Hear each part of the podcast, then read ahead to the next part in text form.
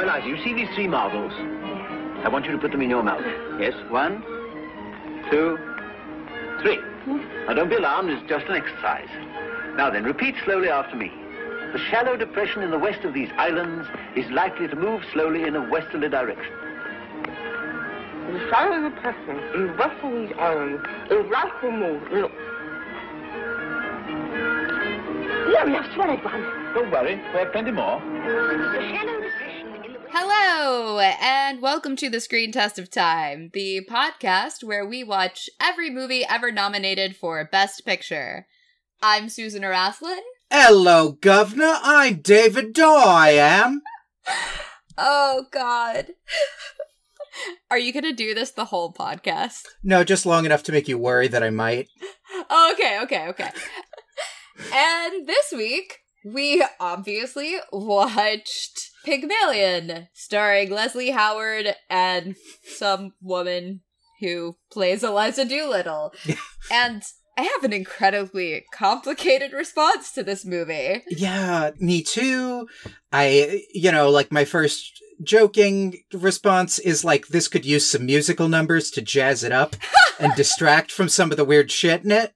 But my less joking response is that like the last third of this movie is so wild. I went down a Wikipedia rabbit hole of the production history of Pygmalion, trying to figure out like, how did that go so wrong? and does it always go that wrong? And like, what? Yeah, so I mean, generally, this particular type of story, which is very well, it's just like horribly misogynistic. And this I rate sort of right next to Taming of the Shrew. I've never liked this story. I've never liked My Fair Lady. I went into this being like, I'm going to hate this movie, and this is going to be me having a big, long hate watch discussion.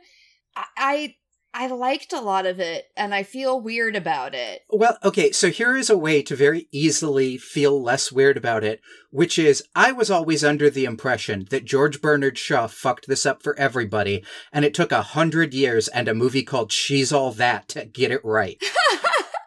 No, okay, to be fair, I love She's All That. Oh, right. Yeah. Because it fixes the problem. But the thing is, the actual original Shaw Pygmalion ends with Henry Higgins not getting the girl because he doesn't deserve her because he's a terrible person. Right. And then everyone immediately starts going, yeah, but they gotta make out. and what She's All That finally fixes is instead of doing what Shaw does, which is like, fight and argue and be all pissed that nobody gets his play, which understandable, goes like, all right, well, if they've got to make out, then all of act three has to be about him winning the girl. He has to do something to deserve her. And instead, everybody just goes, and then at the end, they make out. Which is like never the intention of Pygmalion, which I had no idea about until like last night. Because every single adaptation of Pygmalion, even ones called Pygmalion, including this movie, tack on this happy ending that makes you think that Pygmalion approves of Henry Higgins, which it totally doesn't. Yeah, I mean, I am actually familiar with the Shaw play before this, insofar as I knew that it doesn't end. Well, it does end happily in that Eliza doesn't get back together with Henry Higgins. At least it's left up in the air. Yeah, it's complicated because there's like eight different endings to the play Pygmalion over the first 20 years that it's out. But yeah. My Fair Lady actually takes its ending, at least from this film, with the Where Are My Slippers ending. Yeah. So uh, uh, here's my issue with it. I, in theory, hate everything about Henry Higgins, and I've never particularly liked Leslie Howard in anything that we've seen. He was really good in this and actually made me like, well, like, I enjoyed watching Henry Higgins. I don't want him to be my friend. And I would probably punch him if he were, but he makes the experience of watching this movie actually very entertaining because he's so good at being such a snob. Yes. I think he gives a great performance for a version of this movie that doesn't have the last two minutes of this movie that are totally unnecessary and kind of ruin the film.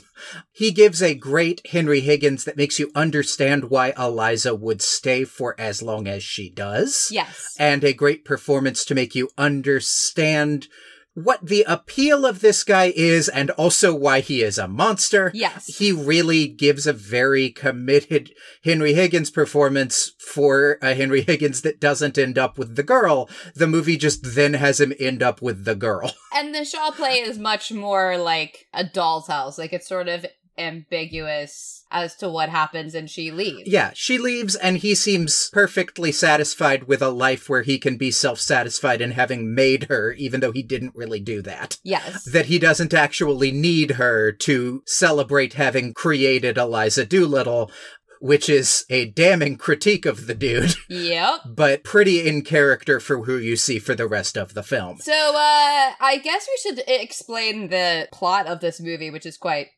fast, which is lovely. Yeah. I mean, like, it's a joke, but it's, it's basically she's all that, except there's this weirdo who really likes dialect instead of this weirdo who's a quarterback who's hanging out outside of uh, Covent Garden and he's like taking shorthand notes on a woman's dialect and really everybody's dialect, but one, he gets caught doing it with one particular woman who is Eliza Doolittle, who is a flower seller.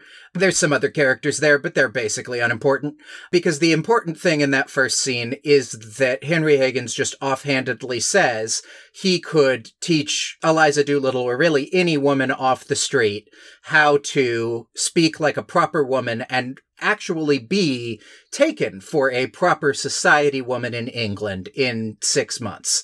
And then as a Christian act of charity, but really just a weird flex on his friend he met at the station, he throws a bunch of money at her.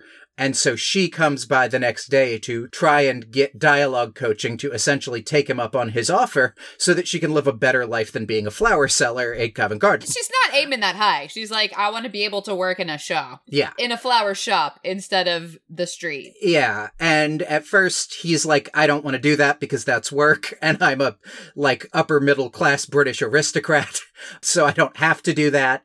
But then the weird flex thing takes over again, and he decides to do it as this bet with his friend, and then they. I mean, essentially, all of Act Two is doing that, teaching Eliza. There's a scene where they take her over to Henry's mother's house to try it out. And because he never tells anybody anything, because he's a jerk, accidentally there's like a dozen people there. And it's kind of this weird mistaken identity scene because she can speak in terms of diction like a proper woman, but all of her anecdotes and stories and everything she wants to talk about betray her lower class origins. Her grammar isn't even correct. She just pronounces it very poshly. Right. And the story that she tells about is it her aunt who died of the flu, but she survived diphtheria by drinking gin, and that it was probably her dad who actually bumped off her aunt and stole the hat that was supposed to go to her. Yes, that she is very certain that her uncle done him in. Yeah. And that she just tells this long story about her aunt being murdered for a straw hat to a room of upper class aristocrats. And of course, there's this one kind of dopey boy that falls instantly in love with her because she's very attractive and vaguely interesting, unlike everyone else in that room. yes. And him falling in love with her and the Henry's mom kind of liking her, but also kind of going like, well, this was a terrible inconvenience are the only real plot outcomes of that scene. There's then a second training montage where she runs up the steps of the museum in Philadelphia while he quizzes her on the titles that you should call various aristocrats by.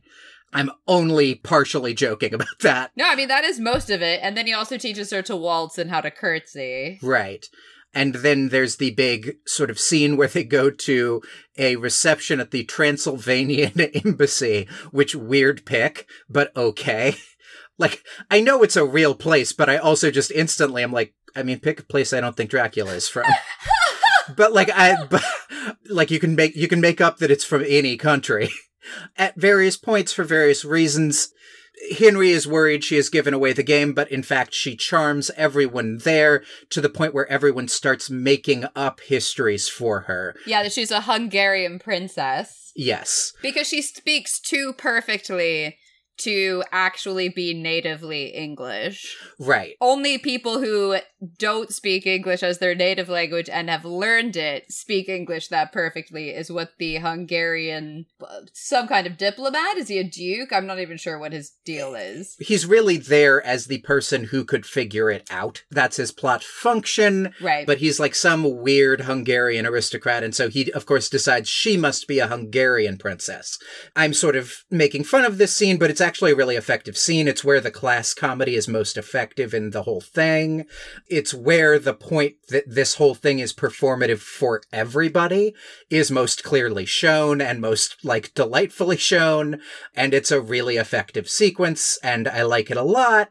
But then the rest of the movie happens because they get home and Eliza figures out that's the end of the bet now we're in, I guess, a romantic comedy, but it's not very funny and it's not very romantic. I wouldn't say that it's a romantic comedy. I would say that what we are in is like, it is a beat in a romantic comedy, but it is not the funny or romantic part. It is the fallout beat. Really, I just mean the rest of the movie kind of transforms into this weird and effective romantic comedy. But the start of it is a definitely not comic beat that is this huge fight between Eliza and Henry about like effectively what does Eliza do now? Right. And him going, I don't care, something. Like I, I haven't really thought about it you know, you'll be fine. Everybody's fine. I'm British and rich, so I just assume everybody's going to be okay. Yeah, and she essentially gives him the you have taught me your language and my profit on it is I know how to curse retort, which is, you know, I wish you'd never taken me out of the gutter because now what am I? Like, now I speak so well that I can't be a flower seller, so I'm just gonna end up being a prostitute. I mean, really worse than that. She says explicitly, like, she never wanted to marry for money, and now that's the only thing she's any good for. The thing that's wild about that is why keep that in the movie? If you're gonna do this ending, cut all the parts where she has an incredibly eloquent and well thought out explanation for why Eliza would hate this ending, why she would be miserable in it. Just cut those lines if you're gonna do this, for God's sake. I actually would say instead of that, just fix the ending. Oh, sure. Because this scene is so good. And Wendy Hiller, who plays Eliza Doolittle, whose name I couldn't remember, is absolutely heartbreaking. Yeah. She is angry and righteously so, and you totally feel every bit of it, but you're also like, my God, this poor woman. There's this weird thing. This was the other thing I like went down the production history about because um, there's this ambiguous moment that is unambiguous in many, many ways of her giving him back the ring and him throwing the ring into the fireplace with such velocity. It is terrifying, but it is also shot in such a way and she is screaming, don't hit me, that there is a real ambiguity to whether or not he hit her. I know in the play, he does not. She is just scared of the violence and anger with which he throws the thing into the fireplace, but there's a very weird sound cue there in the film, and it's shot with them standing very, very close together, where I don't think the intention is that he hit her, but I do think the intention is way more that you think about the possibility that he could or would. I actually rewound it because I thought, like, wait a minute, did he just hit her? Yes, I did too. And he I he doesn't, but it definitely feels like his intention was to make her think that he was going to. Yeah. Which is still super fucked up. For sure. And like the fact that he immediately goes into I didn't hit you. You're the one who hit me by hurting my precious fifis. Is like the, is also super fucked up. Yeah, you know what? Actually, uh, it, it is it, obviously because it's Shaw. It's much more beautifully stated. But my God, it is exactly that. You hit me in my soul so it's worse. Right. Oh, fuck you. To the movie's credit, while in the scene it is not definitive who fuck you, there's this scene where she then leaves in the night and is immediately found by this complete dope that's I mean, I keep shit talking the guy, but he's kind of the happy ending guy, but he's also kind of clearly a dope.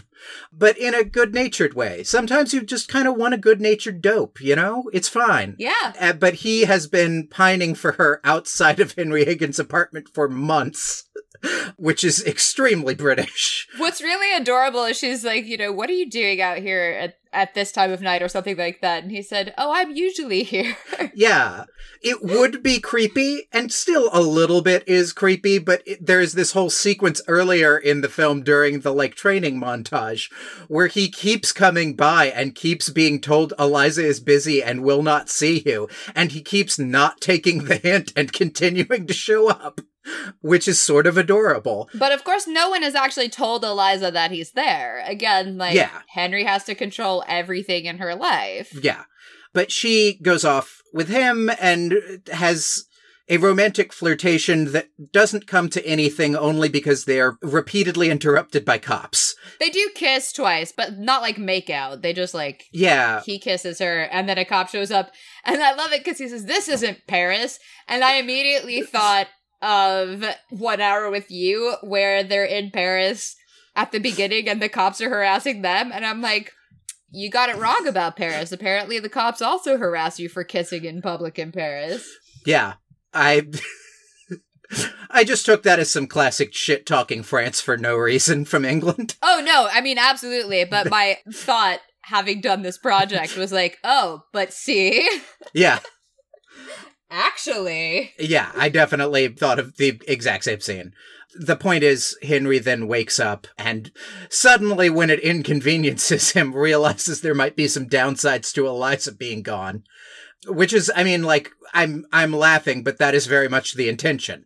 That upon realizing that there is a downside for him, he is suddenly very concerned about where Eliza is, goes off into the streets trying to find her, and then eventually, just I guess out of exhaustion, goes to his mother's place. His mother, to her great credit, talks shit about him for like five straight minutes and tells him he's an idiot. There's a really wonderful bit where he says, She threw my slippers at me. And she said, We are lucky that she threw her slippers at you. I would have thrown a fire iron at you. And I was like, Hell yeah!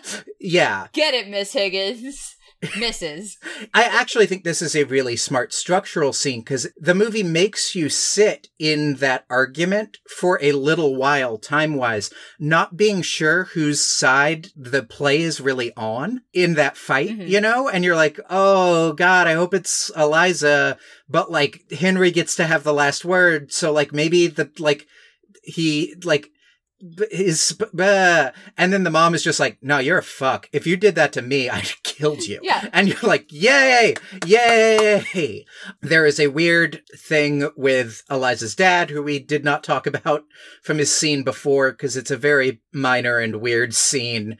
But he came and sold Eliza for five pounds effectively to go get drunk, because he's a jerk. Yes, he is. But then Henry, who is also a jerk, decided to play a prank on an American moral society by saying that the dad was England's most original moralist, and he has now been given three thousand pounds a year to lecture on morality, which is a good bit that the movie doesn't do quite enough with about how it must be hell for Henry Higgins to understand how much this is all performative and how easy the bit is and how nobody actually cares about these class signifiers as much as he does. The movie says some smart stuff in there, but mostly just kind of uses the dad to do a bunch of jokes about being tied down in marriage, which are okay. Yeah. But then we get to the really good scene, which is the reveal so that we don't have to build another set. Eliza is actually at Henry's mom's place.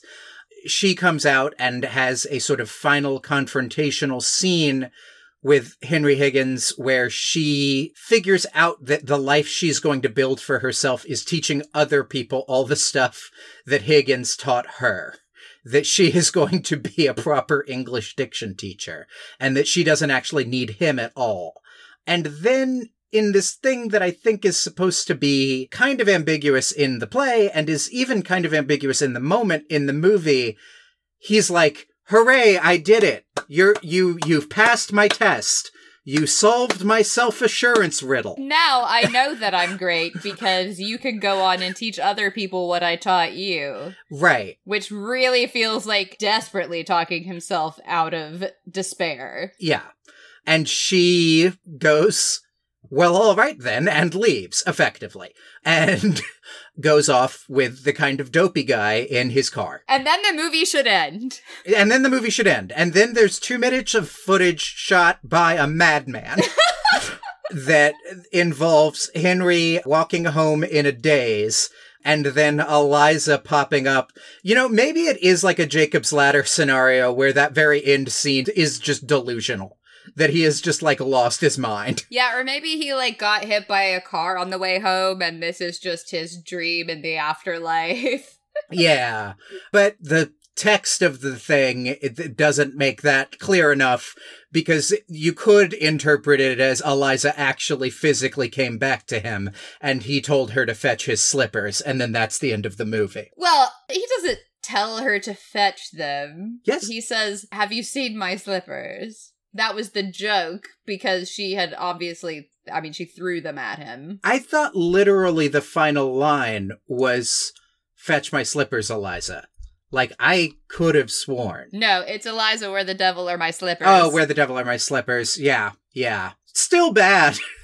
but at least a callback joke question mark it's still a totally dick thing it's like oh that's a clever joke but also you're asking her to wait on you hand and foot so Yeah. you suck yep yep yep i think the sort of we've kind of talked about it as we were going through the plot but like the best parts of this are the parts of this that really acknowledge that henry higgins is a jerk which is a surprisingly large amount of the text of the play but is even leslie howard actually i think does a really good job making that clear even in scenes where it like wouldn't necessarily be clear in the text of the play. I think of actually that first scene with the dad that as written, the dad is unquestionably a villain and is the villain of that scene. yeah And it is so easy, I think, to have Henry Higgins be comparatively the hero who is helping Eliza rise up out of penury against this dad. And Leslie Howard makes it clear that, like, no, he's still an asshole. He is in the right here, but he spends all of his time being in the right in the worst way possible, the way he always does. I think the dad actually acts as an explanation for why she would put up with this. Yeah. If all that she knows is this asshole father who drinks away all of their money and who is terrible to her, then by comparison, this probably seems okay. She's never experienced anything else but abuse. Yeah. Which I know is like a really heavy sounding thing. And one of the things that is actually really great about Shaw's writing, and I can praise George Bernard Shaw for a much longer podcast than this is going to be, is that those things come through without being like emotional torture to watch. But there is some stuff in this movie that is full on emotional torture to watch. And it is when the film departs from the text. And I mean, like, literally, people aren't speaking departs from the text. Yeah. There is a part toward the beginning where Henry tells his housekeeper, whose name I don't remember, Um, Mrs. Pearce. Yes, thank you. I was one of the two misses that are in the cast list, and I was like, jump to Mrs. Higgins, and I'm like, nope, that's the mom. Yeah, well, and also it's not Mrs. Eynsford Hill because only aristocrats have hyphenated names in England. Right. Tells her to go and bathe Eliza and to burn her clothes and get her something else to wear. And there's an incredibly overlong scene of Eliza screaming in the bath. Like, just terrified screaming. And she's in a bath, so even though you don't see it, like, she's naked. And it, it was really very, like, it, it was upsetting. I was like, why are we doing this? She's just constantly screaming because she's just never experienced a bath before. Okay, but like, you understand the concept of water. Right, right. It half explains it and half gets into that this is about her upbringing, but mostly just seems like they wanted. It seems like it's supposed to play as a comic set piece, and it doesn't at all. I feel like it could have if there was some screaming and then she calmed down. It's like 45 solid seconds of her screaming and hysterically crying and fighting. Right. And a very close up shot of her face and her thrashing around. I really thought, are we going to be sitting through another The Barretts of Wimpole Street style constant horrible abuse of a woman? And to be fair, yeah, kind of, except that Eliza is not upset for all of it. She's pretty game for a lot of it. She does want to improve her speech. And I think what you were saying about Shaw, I think really comes into play here. A lesser writer, really all of Act Two is emotional abuse. And like having a scene where the dad comes in to kind of explain it, but have that be a comic scene is smart. Really, the most like, boy, this is just abusive thing is the second montage that was the other time where I was like, this is just hard to watch. Nothing else is going on in this scene. Like, often when that is happening, something else is going on in the scene, or like you say, she's game for it. She's sort of the one pushing to have more action take place. There's a lot of ways they vary it up so it isn't just scene after scene of Henry Higgins being horrible to her, even though that is what is happening, is scene after scene of Henry Higgins being horrible to her. It does not play out that way, except for a couple of exceptions like the bath scene and, uh, for me at least, the second montage of forcing her until four in the morning to keep drilling all of these aristocratic titles. She's clearly too tired to really be able to do anything. She's asking to stop. She has a headache. It's, it's not great but mostly the movie finds ways around that. Well, I mean, there are times where it is very cleverly put forth that Henry is a uh, empathyless piece of shit that still somehow managed to be funny. Yeah. Like the bit with the marbles. So there's a part where he's teaching her elocution. He says, take three marbles, and she does. And he says, put them in your mouth. And then she puts them in her mouth. And then he has her say something. And whatever the line is that he gives to her, it goes on for quite some time. So like you hear him say it and then you're like, okay, great. And then there's a comma and then there's more and then there's another comma. So then she's trying to say these things with her mouth literally full of marbles and then has like a, uh, and then spits into her hand and she goes, oh no, I swallowed one of them. And his response is, oh, don't worry, I have more. Yeah. And like, that is really funny. And it also demonstrates that he is a monster because his concern is not, you just swallowed glass. It's, oh, no, no, no, don't worry, I have plenty. Yeah, there are a lot of those of sort of clever ways to simultaneously, like, make it very clear what's actually going on here and not make you sit in watching abuse for an hour. Or at least not abuse that she is interpreting that way and like fighting against and screaming. Right. So it's uh, uh I I it's kind of a for the most part a pretty pleasant movie to watch and I was really mad about that. because Leslie Howard is a really, really good Henry Higgins. I don't know. I'm less mad about it because I think the reason he is good is that he gets across a thing about Henry Higgins that uh, what pisses me off about most versions of this is that most versions of it don't really care that he's abusive.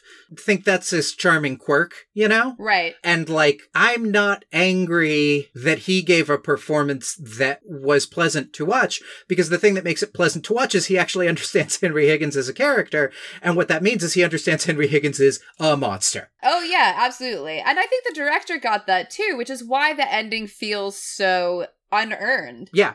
That's sort of what I was saying about like why don't they just cut those lines? And I know the answer is they're some of the best lines in the movie. Eliza talking about like now I'm no better than a streetwalker, at least I was a flower girl before, is like that's it's great. But it also just makes the last two minutes of this seem totally tacked on and artificial and bizarre and like it comes from a completely different movie because it does like it it's just a thing they tacked on to the end of the rest of the movie I didn't love the ending. Yeah. And there are some bits in between that are difficult to watch, but that are not.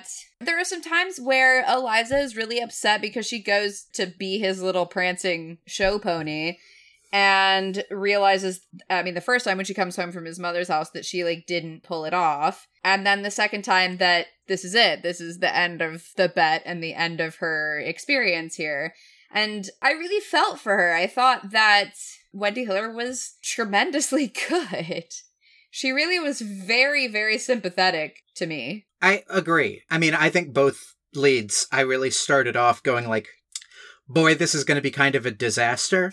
I think the worst Wendy Hiller is, is her Cockney accent. I mean, she's doing better than I did, but still, she, she really starts to come alive in that scene at Henry's mom's house. Oh my god, I lost it. She's great. From then on, she's fantastic.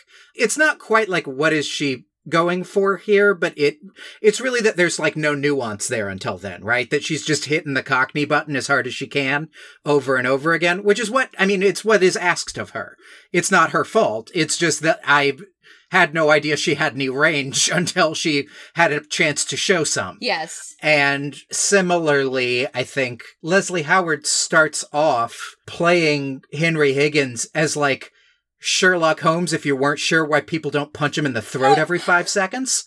That like he's the cleverest guy in the room and everyone needs to know and I'm going to point my pipe at you and tell you.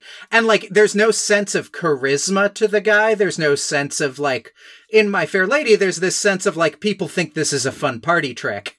And here there is no sense of people finding it a fun party trick. That he can tell you where you're from from your accent. No, everybody is kind of like, oh yeah, that's your weird, annoying thing you do. Yeah. And so for the first like 10 minutes, I'm like, oh God, this is going to be really bad. Our two leads are both bad. But then both of our two leads are actually fantastic. Leslie Howard and Wendy Hiller are, I think, do great work in this movie and really carry it through parts where, you know, this is a pretty straight adaptation. There's only a couple of things that are really added from the play. But like, some of the stuff that's added and some of the stuff that was there before at least can be played very badly, can be played as like this is just a charming light comedy. And neither of them do that, which is very good. The ball scene is entirely created for the film, like it's referenced in the play. And that for me was actually one of the finest bits of Leslie Howard's acting because he's watching this happen and he's seeing that his creation, as he likes to think of her, is pulling this off and he's afraid that she's not going to do it. And then every time that she does, you can see in him this level of pride, even though he's very anxious about whatever the next test she's going to encounter is going to be. Mhm. But you can also see underneath all of that that he's a little bit sad because it's like, oh, I pulled it off, which means she's going to be gone.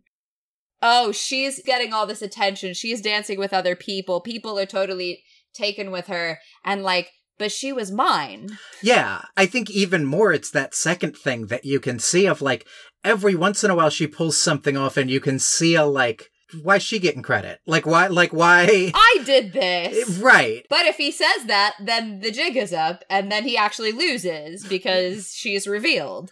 Right. Well, and also there's an element of like, did you, bro? Did you?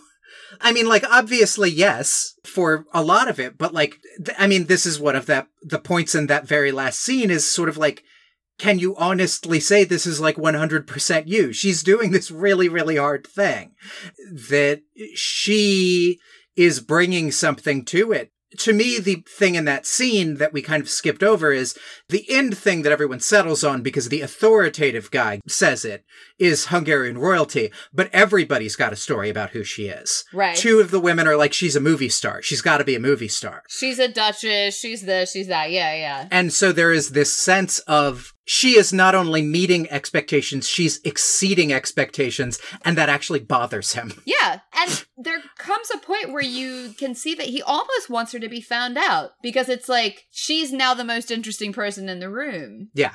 I know you are right. I've like like I said went down the Wikipedia rabbit hole, but it is bonkers to me that that scene is invented for the movie. Like I structurally I get it. Structurally I get that you everything you need plot-wise Henry Higgins says at the start of the scene when they get back of how it went and it's a good place for an act break. But like, it is crazy to me because it's where the class comedy is most effective. It's where you get to see what makes her Galatea most effectively. Um, that, that like, it, it, it does a bunch, uh, that scene's great. That's really, I guess, what I'm getting at is like that scene's just fucking fantastic. That whole section is great. It is really quite wonderful, and it's really beautifully shot. Her gown for the ball is extraordinary. Everybody looks good. The set is nice the way that they handle the various rumors that go around as like little interjections throughout the night that separate sort of every conversation and show the passage of time. Mm-hmm. It's a really, really masterfully directed scene. I gotta give Anthony Asquith some credit there because even though they threw in this crap ending, it is a really well directed film. Yeah, I mean, you know, I think really all the like direction direction is in that scene. I mean, not all of it, but like Leslie Howard also has a directing credit here, and I kind of want to throw him under the bus on the directing a little and say, like, a lot of this is just shot like we're doing a movie of a play. Like, a lot of the stuff at Henry's apartment is very standing setty occasionally one of the things that makes this movie tonally kind of weird is it occasionally looks like a 50s sitcom.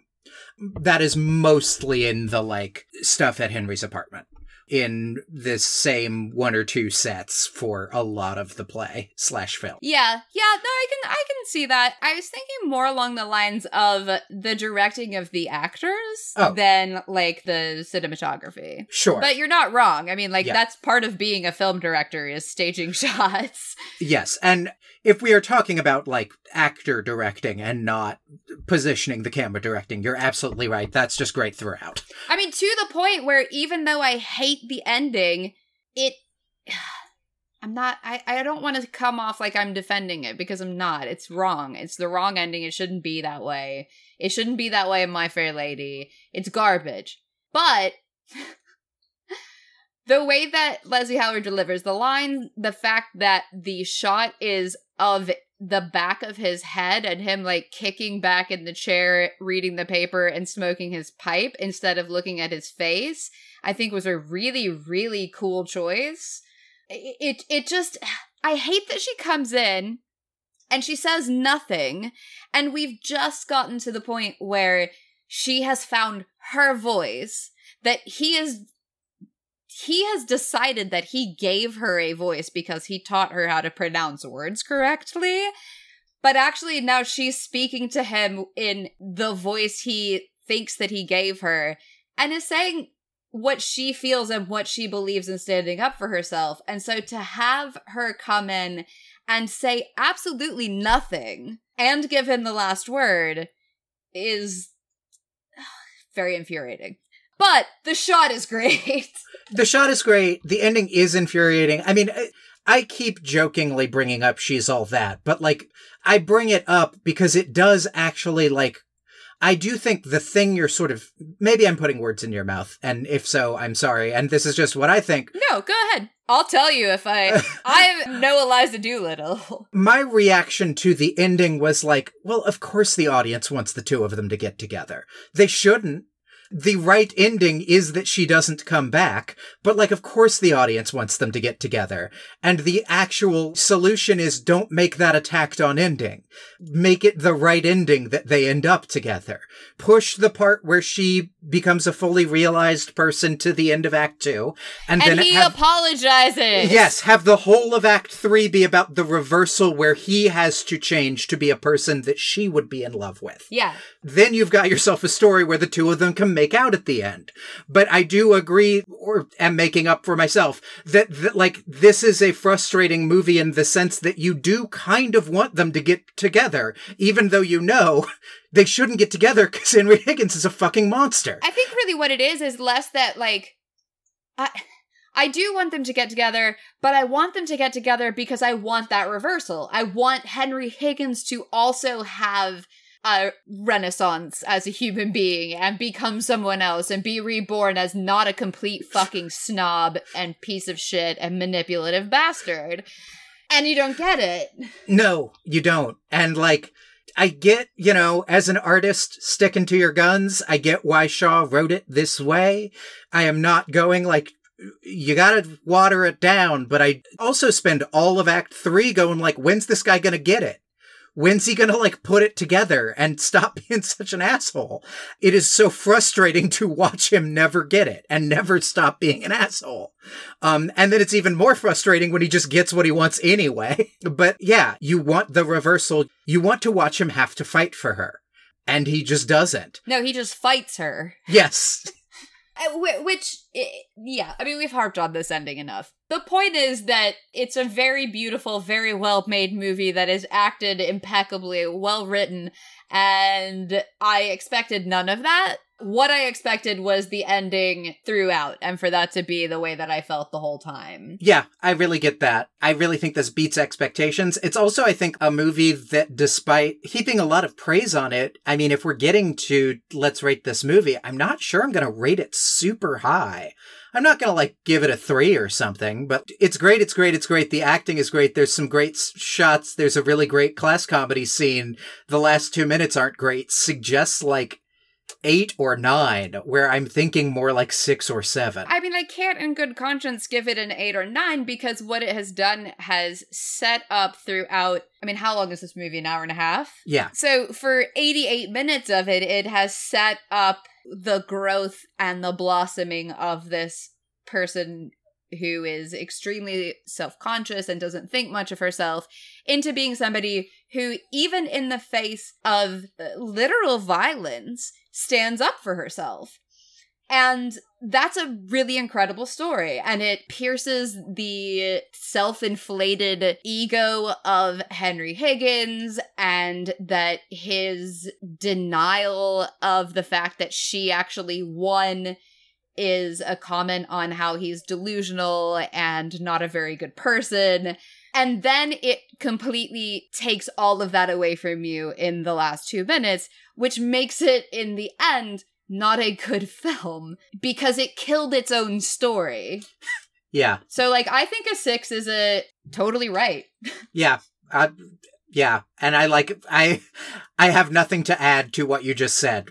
It is almost more frustrating for having been a good movie for 88 minutes Yeah. because the ending so thoroughly undercuts it. I think a six. I think, Yeah, I'm, I'm gonna say a six. unless you're planning to do a Pygmalion adaptation of some kind where you really want to see a good Henry Higgins, don't watch this movie. Other caveat you could watch this movie, but you could end it when Eliza walks out of the house and just be like, oh, that was a great film. I mean, uh, honestly, she drives off into the sunset. Yeah. She drives off into the sunset with another dude and just shut off the movie. And you will have a good time. You know, part of me feels like that must have been the intended ending, and then like a studio head or somebody watched it and went like, oh, well, it can't end that way. They gotta get together. Even though this was in England. I forget where it says it, but it says that's what Shaw thought the ending was going to be. Shaw believed when he went to the screening that they had worked out this way where you were going to spend a little more time watching Henry Higgins be self satisfied in having brought his statue to life and confident she was going to come back. right. And then the last thing you see is her driving off. And then you get to have this ambiguous ending of, is she going to come back or not? And then he goes to the screening and she fucking just walks back on screen. and, um, Yeah, I mean, it feels that level of tacked on. yeah. Because it's one thing to have her walk out and you don't see her drive off into the sunset with another man, but like that's an ending. Yeah. And it's honestly, you can, I'd even spot you that scene of him walking back to his place. in a daze, though that makes it kind of more of a weird bummer ending. I mean, I really do think you could get away with the Shaw ending of just let everybody in the audience that thinks they ought to make out be sure they're going to get back together someday. They're wrong. And let everybody else go, good, that fucker got his comeuppance and he doesn't even know it. Right. If you're in the market for a Pygmalion adaptation, everything but the last two minutes of this one's quite good. If you're in the market for a Pygmalion adaptation, you should watch the one and only season of Selfie, which was fantastic. yes. Fuck. God, I. God, that show was good. They should not have named it Selfie. No, of course not. No. That was what ruined it. I mean, I get it, but it was so like, oh, look how au courant we are. We called it Selfie. It was like one step short of calling it hashtag selfie. I really wish I had enough industry connections to, because uh, periodically there's a thing like that where I'm just sure it must be one guy that like, uh, there was that five year period where every ABC show got like a new title and every one of them was garbage. Like Blackish was the single best title they came up with for any program for five years. and it's not a very good title for good show, but not a very good title. And similarly, there was that whole period where every single show on USA, even though all of them were like spy shows, genre shows, we're all going to space now. All of them had to have their estranged mother as like a weird side character that had to be shoehorned into like every plot. And it's like, what executive had a bad relationship with their mom and reconciled? what happened? Anyway, selfie. It's really good, and you should totally watch it. And and it has Karen Gillan and John Cho, and uh, it's freaking adorable. It's also the closest to the give John Cho a romantic lead part that, like, give John Cho romantic lead parts. John Cho is a handsome man. Give him all of them. Yeah. He's so good as a romantic lead, and he's just delightful in that show. That was really like one of my major reasons that I hated to see it end was like, oh, but I want to see when they actually get together. Yeah. And that show is like, he frequently gives her the credit for becoming a better person. Yeah and he becomes less of a snob and a stick in the mud because of her and credits her with that. And it's really really lovely. You know if you've already seen she is all that. Yeah it's the single best pygmalion adaptation. But honestly it does figure a lot of things out for how to do a Pygmalion adaptation, which is wild to think about. I mean, I think that movie's phenomenal, so, you know. I always make fun of that film because the the scene where they establish the Pygmalion thing is the single most when they're like, "Her, pick anyone else in the school." Pick the pick the ugliest, dumbest girl you've ever met, not Rachael Leigh Cook with her hair up and glasses on. Yeah, it's like I think you'll be fine, dude. I think she'll pull it off. It's probably going to work out okay for you. Yeah, so next week is our final film of 1938 The Citadel. Yeah. That's pretty much all I can tell you about it because it's an English film with no one I've ever heard of. I am dreading this one only because this is really the last time that I can have really screwed up bad pushing so hard for the Bengal Lancer card early. This is the test. Yeah, this is where I figure out if I really screwed up on Jezebel or not. Because I was the one pushing for that. Then we get into, again, there could be, you know, I've never really watched like Ninotchka. I don't know really much about Love Affair. There could be bad stuff in the future, but like, it seems like we would at least be able to talk about like how did this shit movie get made in a year with all these great films after this. So we we will see next week whether I screwed up real bad or not. Well, I, I hope not, because otherwise I also am going to suffer for it. yes, but at least you'll be able to go, God damn it, David, over and over again. I'm not a huge fan of cutting off my nose to spite my face. That's that's fair. So tune in next week to see if David cut off my nose to spite his face. and until then, this was such a weird adaptation of Selfie. I don't know what they were thinking. John Cho would have, I mean, Leslie Howard was good, but John Cho would have been better. Absolutely. Good night, everybody. Bye, everybody. Goodbye, all. Excuse me, Miss Doolittle, but uh, would you be walking across the park? Because if so, I... Walk? Not bloody likely. I'm going in a taxi.